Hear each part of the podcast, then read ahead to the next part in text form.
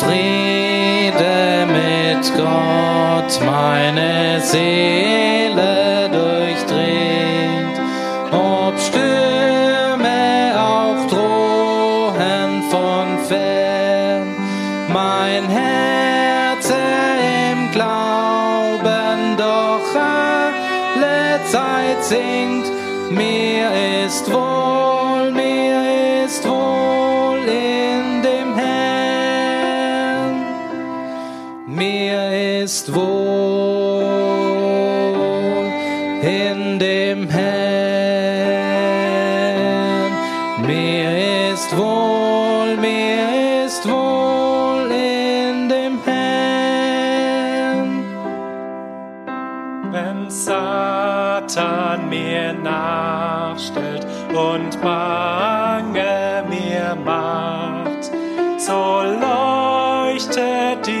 Wort mir als Stern. Mein Jesus hat alles für mich schon vollbracht. Ich bin rein durch das Blut meines Herrn.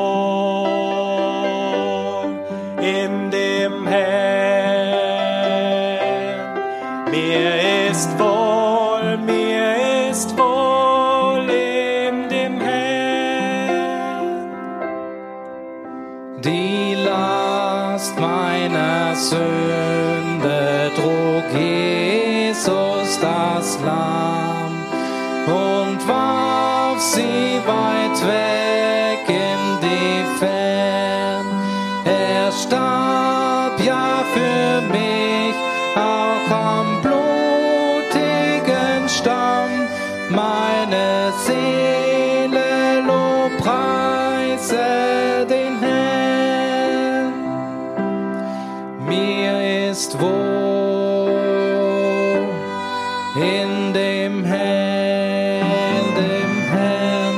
Mir ist wohl, mir ist wohl in dem Herrn.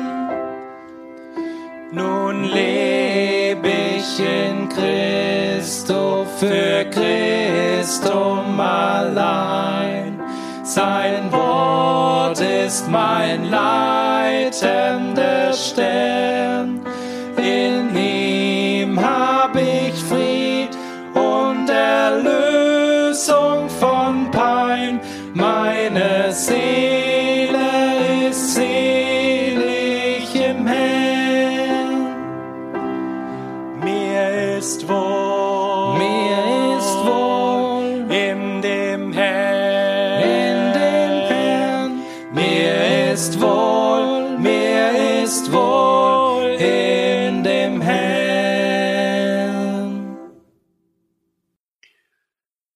Wieder ein Sonntag, an dem wir uns zu Hause treffen als Gemeinde.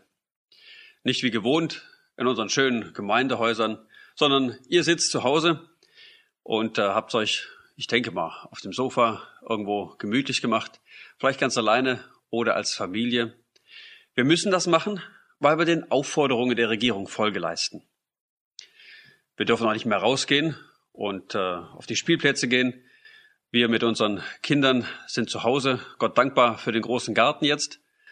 Wir würden gerne raus, aber auch da gilt, man folgt den Anweisungen der Regierung und bleibt brav zu Hause. Das ist gut und das ist richtig so.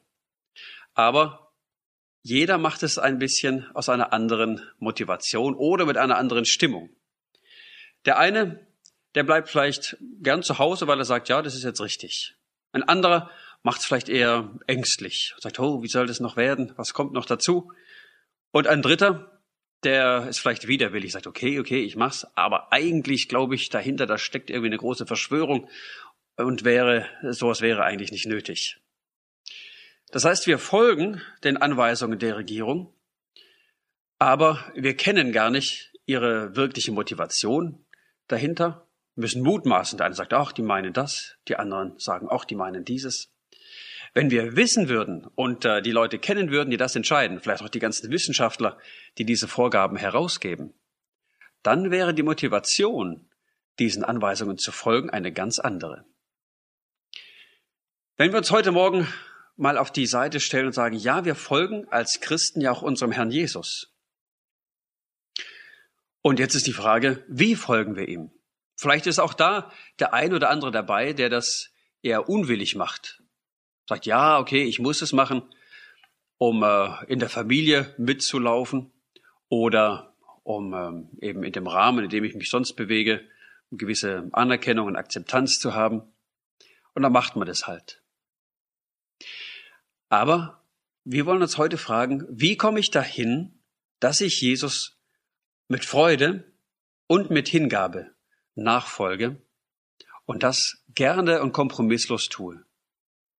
Der Schlüssel dazu, dass ich Jesus wirklich mit Freude nachfolge, das ist, wenn ich ihn kenne, wenn ich weiß, wer hinter den Ansagen steckt, wer derjenige ist, der mir vorangeht, dem ich folge. Und so ist das Thema für heute Morgen. Ich weiß, wem ich folge. Das ist das Wichtige. Das ist der Schlüssel dazu, dass ich fröhlich Christ sein kann und mich gerne auch hingebe, mich beschneiden lasse, vielleicht auch an der einen oder anderen Stelle, nicht alles mitmache, was möglich wäre, sondern sage, nein, Jesus, ich möchte dir nachfolgen, weil du das Größte und Wunderbarste bist, das es auf dieser Welt gibt. Und um das zu machen, um Jesus groß zu machen vor unseren Augen und auch vielleicht mitten in so einer Krise, wollen wir zwei Dinge besonders anschauen und einmal die Gnade Gottes erkennen, wie groß und überschwänglich sie ist. Und dann aber auch noch auf Jesus schauen, unseren guten Hirten. Im ersten Gedanken die Gnade unseres Herrn Jesus Christus erkennen, da lesen wir einen Bibeltext und zwar aus dem Lukasevangelium. Ihr dürft gerne zu Hause eure Bibel mit aufschlagen. Wer sie noch nicht hat, kann ja kurz Pause machen und laufen sie holen, damit wir miteinander in das Wort Gottes reinschauen. Wenn wir Jesus entdecken wollen und wollen, dass Jesus groß wird vor unseren Augen, dann brauchen wir die Bibel, lesen da drin von ihm, was er Wunderbares und Großes getan hat und was er heute noch für uns ist. Derselbe gestern, heute und auch im Morgen. Wir lesen im Lukas Kapitel 5 die Verse 1 bis 11. Als Jesus eines Tages am See Genezareth predigte, drängten sich viele Menschen um ihn, die alle das Wort Gottes hören wollten. Er bemerkte zwei leere Boote am Ufer. Die Fischer hatten sie liegen lassen und flickten gerade ihre Netze. Jesus stieg in eines der Boote und bat den Besitzer des Bootes, Simon, vom Ufer abzustoßen. Dann leerte er die Menschenmenge vom Boot aus. Als er mit seiner Predigt fertig war, sagte er zu Simon, Nun fahr weiter hinaus und wirf dort deine Netze aus. Dann wirst du viele Fische fangen. Meister, entgegnete Simon, wir haben die ganze letzte Nacht hart gearbeitet und gar nichts gefangen. Aber wenn du es sagst, werde ich es noch einmal versuchen. Diesmal waren die Netze so voll, dass sie zu reißen drohten. Sie riefen nach ihren Gefährten in den anderen Booten, und bald darauf waren beide Boote so voller Fische, dass sie unterzugehen drohten. Als Simon Petrus begriff, was da geschehen war, fiel er vor Jesus auf die Knie. Herr, kümmere dich nicht weiter um mich. Ich bin ein zu großer Sünder, um bei dir zu sein denn beim Anblick des überreichen Fangs hatte ihn Ehrfurcht erfasst, und den anderen ging es genauso. Auch Jakobus und Johannes, die Söhne des Zebedeus, waren voller Staunen. Jesus sagte zu Simon, Hab keine Angst, von jetzt an wirst du Menschen fischen. Petrus und Andreas, zwei Brüder, die eine harte Woche oder einen harten Tag zumindest hinter sich hatten. Die ganze Nacht waren sie unterwegs, haben gearbeitet und gearbeitet, geschuftet und gemacht und getan, ihr Bestes gegeben, und am Morgen war es nicht gut genug. Kein einziger Fisch im Netz, nichts zum Verkaufen, nichts, was man der Familie mitbringen kann. Nur die Netze, die waren kaputt und mussten geflickt werden. Vielleicht kommst du auch aus so einer Woche heraus jetzt. Vielleicht viel zu tun, die Leute zu Hause jetzt mit Kindern, eine Menge Arbeit zusätzlich durch Homeschooling, das alles zu meistern, die Kinder bespaßen, Groß raus darf man nicht, das muss alles geregelt, gemanagt werden. Vielleicht auch ganz andersrum. Vielleicht ganz alleine, die ganze Woche. Man beschränkt sich in seiner Wohnung, zieht sich zurück, fühlt sich allein. Jesus, er begegnet in dieser Situation, in der Enttäuschung, in der die Jünger standen, begegnet er ihnen und fordert sie heraus. Petrus, er wird von Jesus angesprochen und sagt, fahr noch mal raus, wirf noch einmal deine Netze aus. Dann wirst du viele Fische fangen. Und Petrus, er, ja, er sagt, okay, Meister, wenn du es sagst, auf dein Wort, da will ich es nochmal versuchen. Was er gedacht hat, wissen wir nicht. Aber ich könnte mir vorstellen, dass es eher so in die Richtung ging, also Jesus, ich sag dir nicht, wie man predigen soll und du sagst mir nicht, wie ich zu fischen hab. Das Handwerk, das ich gelernt habe, in dem kenne ich mich aus. Was brauche ich dann auch Jesus? Unser Stolz, der begleitet uns auf Schritt und Tritt. Und es ist gut, dass Jesus hier genau an der Stelle, an dem Punkt, wo Petrus eigentlich der Freak war, wo er alles konnte, er wusste, wie man Fische fängt, da begegnet ihm Jesus und bringt ihm eine wichtige Lektion bei. Er stellt sich ihm gegenüber und zeigt ihm, wie gnädig er ist und welche Macht er hat. Petrus erwirft das Netz aus und vielleicht hat er gedacht, na, ein paar Fischchen, das wäre schon was. Dann stehe ich wenigstens nicht mit leeren Händen da bei meiner Familie. Aber die Netze sind so voll, dass sie anfangen zu reißen. Und so groß ist Gottes Gnade mit dir und mit mir. Übervoll. Das kann ein, ein menschliches Netz gar nicht fassen. Das macht Jesus mit diesem Petrus. Er beschenkt ihn überreich. Er gibt ihm mehr, als er eigentlich fassen kann. Und das zu begreifen, das bringt Petrus auf die Knie. Er kann nicht stehen bleiben, sondern er demütigt sich hier vor seinem großen Herrn und zukünftigen Meister, dem er folgen wird. Er geht auf die Knie und erkennt Gottes Gnade. Und so ist es für uns auch oft wichtig. Um Gottes Gnade als Geschenk empfangen zu können, da braucht es unsere Demut, dass wir uns beugen und einsehen, ja, Herr Jesus, ich schaffe diese Situation nicht. Das, was da um mich herum passiert, das ist zu groß, zu schwierig. Ich stehe mit leeren Händen da. Vielleicht ist die Arbeit verloren oder zumindest eine ganze Weile ausgesetzt. Oder andere Schwierigkeiten, wo ich nicht weiß, wie soll das wieder alles in Schwung kommen später. Und Petrus, er beugt sich hier vor Jesus und merkt, zwischen Jesus und zwischen mir, da ist eine richtig große Kluft, eine große Distanz sagt Jesus, er ist dieser Allmächtige. Er ist ja kein Mensch, dem man folgt, sondern er ist der allmächtige Gott, der alles in seinen starken Händen hält. Und wir, wir Menschen, was sind wir, dass wir vor Jesus stehen könnten? Und deshalb geht Petrus auf die Knie. Sagt Meister, vor einem wie mir musst du eigentlich weggehen. Das passt nicht zusammen, du und ich. Wir Menschen, wir könnten diese Kluft, die zwischen Gott und zwischen uns besteht, nicht überwinden. Da bleibt nur, okay, dann muss man gehen. Distanz schaffen. Aber Jesus ist ganz anders. Er ist derjenige, der in seiner Gnade diese Brücke schlägt, wo er sich zu uns Menschen herabbeugt und einem Petrus die Netze füllt, voller Macht, als er sich je hätte träumen lassen, voller, als seine Netze es selber fassen können. Aber auch da, wo wir dann gebeugt vor Jesus stehen und vielleicht damit kämpfen mit der Situation, merken, ja, Jesus, du bist so großartig, so fürsorglich, gibst all das, was wir brauchen. Und trotzdem kämpfen wir mit unserem Vertrauen.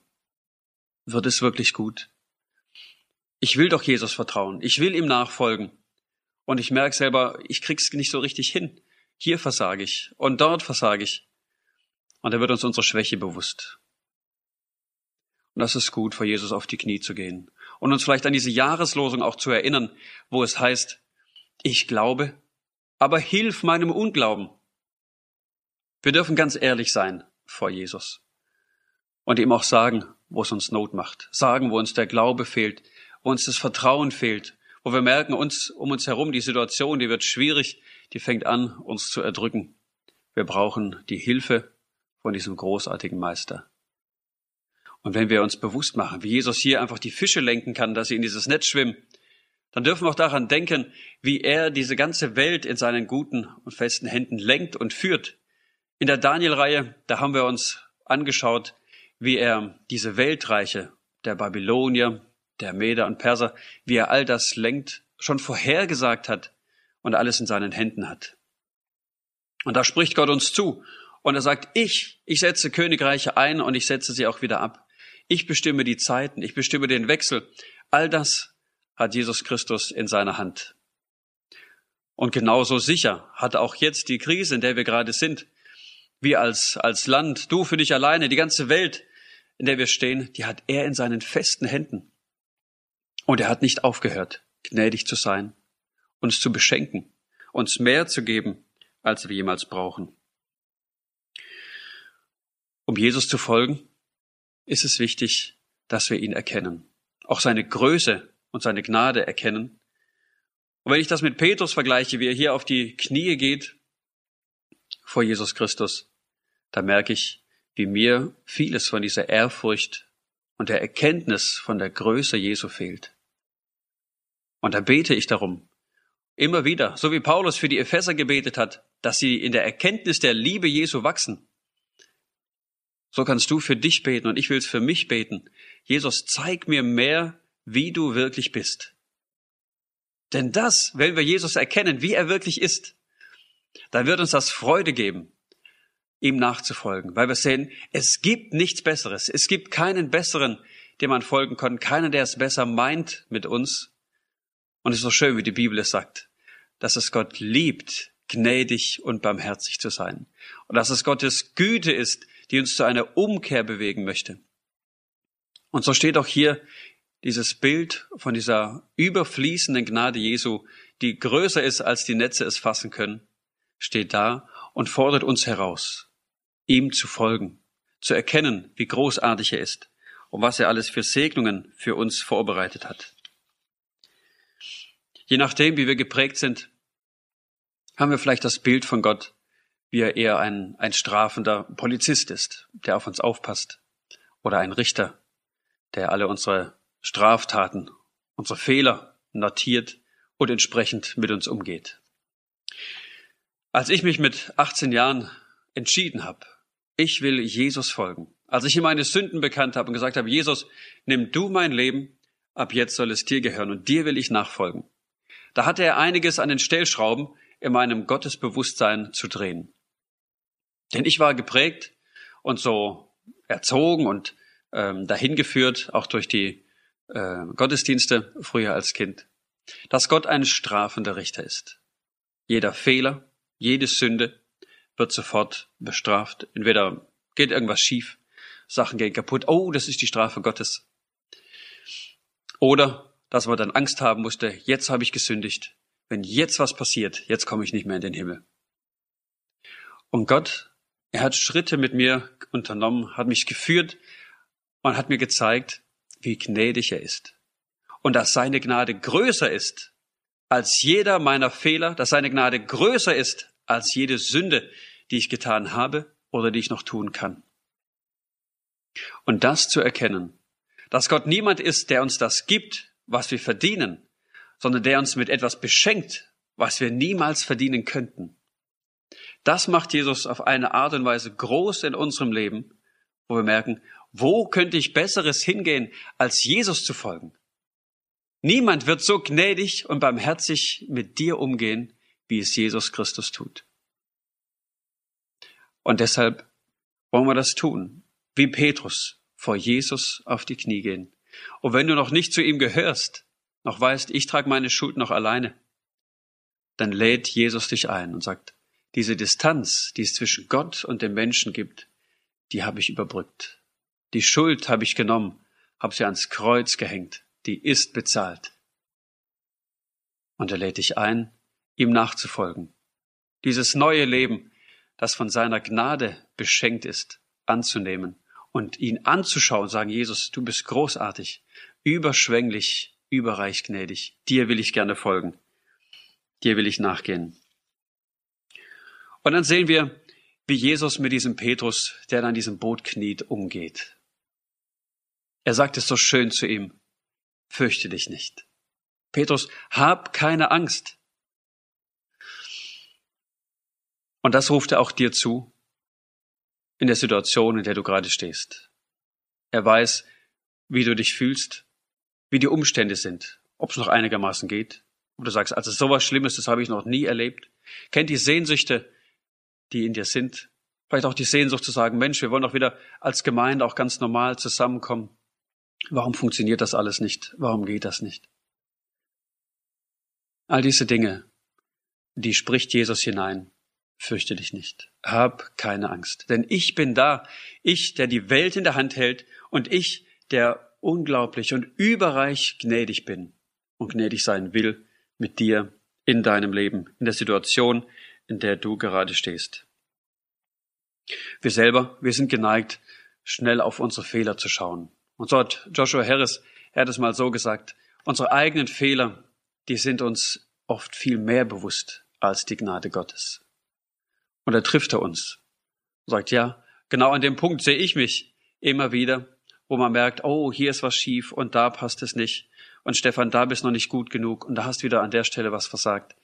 Ob es in der, mit der Geduld ist zu Hause, in der Familie oder einfach die persönliche Beziehung zu Jesus, wo ich sage, Mensch, ich würde gern mehr in der Stille sein, mehr noch in der Bibel lesen, sage, da fehlt es.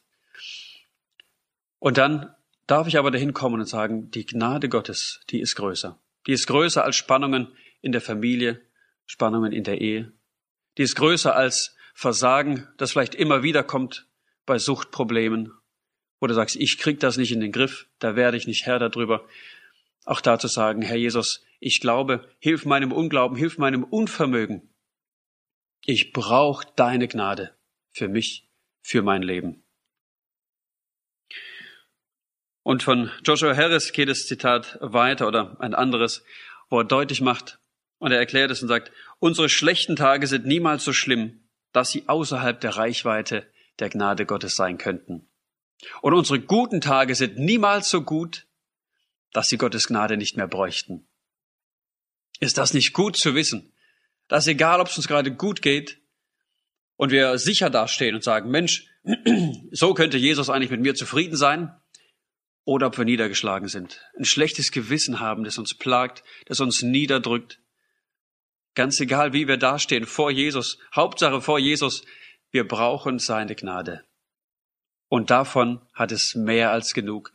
Dafür sind diese Fische im Netz, das zu zerreißen droht, ein Bild für uns heute, die uns das zeigen wollen. Und so wollen wir Jesus folgen. Dieses Bewusstsein von ihm und von der Größe von seiner Gnade will uns motivieren, ihm zu folgen. Ich weiß nicht, was du gerade hast, wem du folgst. Vielleicht ist es die breite Masse oder dem Geldbeutel oder du sagst, ach, ich folge meinem Herzen. Ich möchte dich und mich herausfordern, ganz neu auf Jesus zu schauen, zu sagen, Jesus, ich will mich nicht ablenken von all den Möglichkeiten, die es gibt. Ich will mich nicht runterziehen lassen von meiner eigenen Schwäche. Ich möchte einfach nur dir folgen, dir, dem Herrn und Heiland, der unglaublich gnädig ist. Und so kommen wir zum zweiten Gedanken. Jesus Christus, er ist der gute Hirte. Er ist der gute Hirte, der seine Schafe versorgt mit all dem, was sie brauchen. Er kennt seine Schafe und er gibt ihnen, was sie brauchen. Und dazu lesen wir im Johannesevangelium, auch da dürft ihr gerne mit aufschlagen, Johannesevangelium Kapitel 10, die Beschreibung, wie Jesus sich selber als den guten Hirten beschreibt. Ich lese die Verse 11 bis 15. Ich bin der gute Hirte. Der gute Hirte opfert sein Leben für die Schafe. Ein Schäfer, der nur für Lohn arbeitet, läuft davon, wenn er einen Wolf kommen sieht. Er wird die Schafe im Stich lassen, weil sie ihm nicht gehören und er nicht ihr Hirte ist. Und so greift der Wolf sie an und zerstreut die Herde. Der bezahlte Arbeiter, er läuft davon, weil er nur angeworben wurde und die Schafe ihm nicht wirklich am Herzen liegen. Ich bin der gute Hirte. Ich kenne meine Schafe und sie kennen mich. Jesus ist es ganz wichtig, hier deutlich zu machen, dass er nicht irgendwie für Lohn arbeitet. Er ist kein Mietling, der angeworben wurde, sondern er ist der gute Hirte, der bereit ist, alles zu geben, um für die Schafe da zu sein, um für sie zu sorgen. Und wenn wir uns die Wahl stellen und sagen, ja, wir haben jetzt hier einen, äh, einen angeworbenen Schäfer, einen Mietling, der diese Arbeit für Geld macht, der sich nicht wirklich um die Schafe kümmert. Der wird den Schafen viel mehr Freiheit lassen. Sagen, ach, geht mal ruhig dahin, geht mal ruhig dahin. Dem ist es ja egal, was die machen. Und auf der anderen Seite den guten Hirten, der hat ganz genau im Blick, was ist das Beste für meine Schafe. Und er führt sie auf dem besten Weg. Zur grünen Wiese, zum Wasser. Und wenn es dabei auch mal durch dunkle Täler geht, dann führt er sie in dem Wissen, es ist der beste Weg für meine Schafe. Und wenn wir uns entscheiden können und sagen, ja, gehe ich jetzt hierhin oder dahin, dann ist doch, wenn ich mir vorstelle, dass gerade Schwierigkeiten und Krisensituationen kommen können, das Beste, wenn ich weiß, der Hirte, dem ich folge, der ist bereit, sein Leben für mich zu geben. Der wird sich zwischen die Gefahr und zwischen mich stellen. Der wird mich schützen mit seinem Leben. Und genau das hat Jesus auch gemacht. Genau das hat er gemacht, als er versprochen hat, hier an dieser Stelle, ich gebe mein Leben für die Schafe. Wir feiern bald Karfreitag und denken daran, dass Jesus tatsächlich seine Liebe unter Beweis gestellt hat, dass er sein Leben hergegeben hat für jeden Menschen, der an ihn glaubt, für jeden, der ihm nachfolgen möchte, für jedes Schaf, das sagt, ja, Jesus, dir will ich folgen, zu deiner Herde will ich gehören. Und dieses Bild fordert dich auch heraus und fordert mich heraus mit der Frage, gehörst du dazu? Gehörst du zu Jesus? Sagt er auch zu dir, ja, ich kenne dich. Du gehörst zu meinen Schafen. Indem wir ihn einladen und sagen, ja, Jesus, ich möchte zu dir gehören. Komm du in mein Leben. Räum du da drin auf. All das, für das ich mich schäme. Das lege ich dir zu Füßen. Vergib das bitte. Und ich möchte dich bitten, nimm du mein Leben in deine Hand und mach was daraus, was dich ehrt, was dich groß macht. Und als solche Schafe, da dürfen wir Jesus folgen, dürfen ihm nachgehen. Und auch wenn der Weg mal steinig wird, dann werde ich dem Hirten folgen, wenn ich weiß, wie gut er ist. Wenn ich daran zweifle, sag Mensch, stimmt das jetzt alles so mit Jesus? Hm? Rechtzeitig zu Ostern da kommen dann auch, auch Punkte mit, ähm, äh, mit der Auferstehung. War das alles richtig oder stimmt das nicht? Da werden Zweifel gesät an der Glaubwürdigkeit der Bibel. Wir dürfen der Bibel vertrauen und auch uns bewusst machen, Jesus ist tatsächlich derjenige, der seine Zusagen hält, der seine Versprechen hält, der uns durchbringt, auch durch Schwierigkeiten. Und dann kann ich ihm folgen. Wenn ich das nicht weiß und daran ins Zweifeln komme, dann werde ich vielleicht ausscheren, wenn der Weg steinig wird und gehe eigene Wege. Und da ist Jesus derjenige, der uns auch gehen lässt. Aber da sehen wir auch seine große Gnade, wo er sagt, wenn ein Schaf sich verirrt, ich gehe ihm nach so lange, bis ich es gefunden habe. Und wenn es Jahre geht, der gute Hirte, er verspricht uns das. Und er sagt es auch hier im Kapitel 10, Johannes 10, Abvers 28. Da sagt er, und ich gebe ihnen, also seinen Schafen, das ewige Leben, und sie werden niemals verloren gehen, und niemand wird sie mir entreißen, denn mein Vater, der sie mir gegeben hat, ist größer als alles, was es im Himmel gibt, und niemand kann uns, kann sie ihm entreißen. Was für eine Sicherheit, die Jesus uns hier schenkt, an der er uns festhält und sagt, ja, ich halte meine Schafe. Und dass er uns vorangeht, das ist vielleicht wie das Beispiel, als ein Mann in Israel war und eine Reise gemacht hat. Und dann sieht er, wie eine Schafherde unterwegs ist und dahinter geht ein Mann. Und dann äh, sagt er zum Reiseführer, das stimmt ja gar nicht, was da in der Bibel steht. Das heißt es immer, der Hirte geht vorne draus. Und jetzt sind wir in Israel und sehen das mal in echt und merken, ja, der geht ja hinterher. Der Reiseführer ist recht schlagfertig und sagt zu dem Mann, ja, ja, das ist ja auch nicht der Hirte.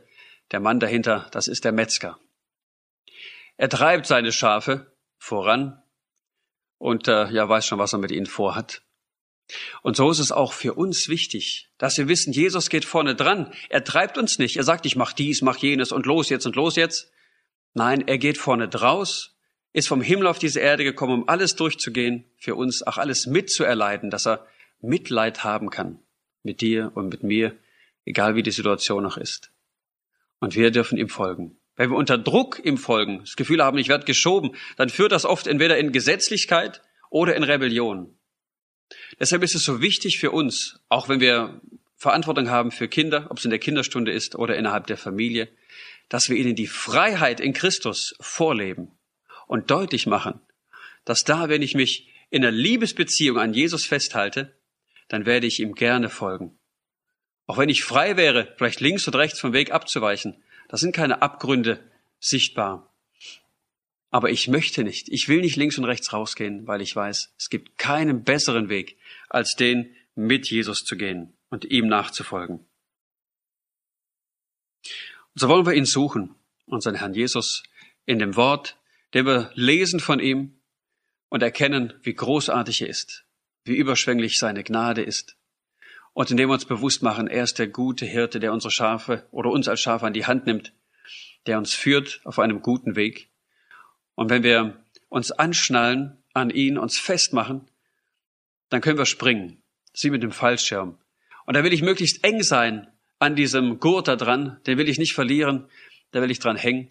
Aber letztlich, wenn ich da fest verbunden bin, dann bin ich frei. Und so ist diese Zusage von Jesus, dass er sagt, ihr seid in meiner Hand und in der Hand des Vaters. Niemand kann euch da herausreißen. Da sind wir geborgen und da sind wir sicher. Ganz egal, ob es rundherum auch eine Krise gibt oder wir selber in, innerlich vielleicht in der Not stecken.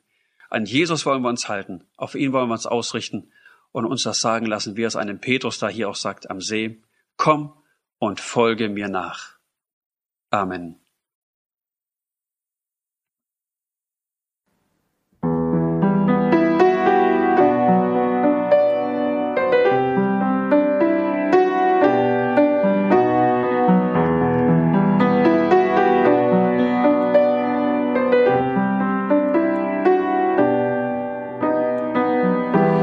Die Wellen sich türmen, wenn sich ein Sturm erhebt, wenn sich die Regenfront vor die Sonne schiebt. Ich will mir selber helfen, doch es ist aussichtslos. Dann bist du unendlich groß, du bist größer als der brausende Sturm. Dein Wort hat die Kraft zu heilen, zu retten, was verloren ist.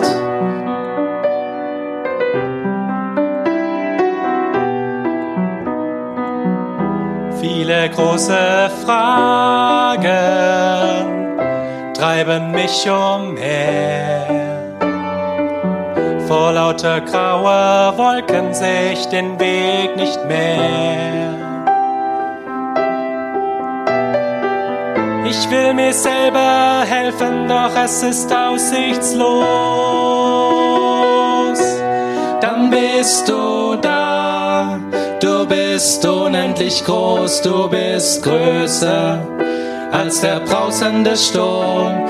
Dein Wort hat die Kraft zu heilen, zu retten, was verloren ist.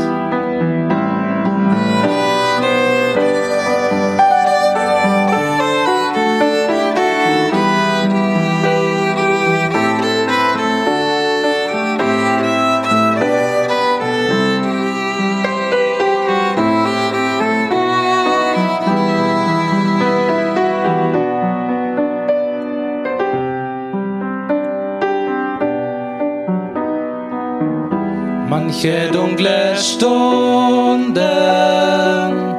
rauben mir den Mut.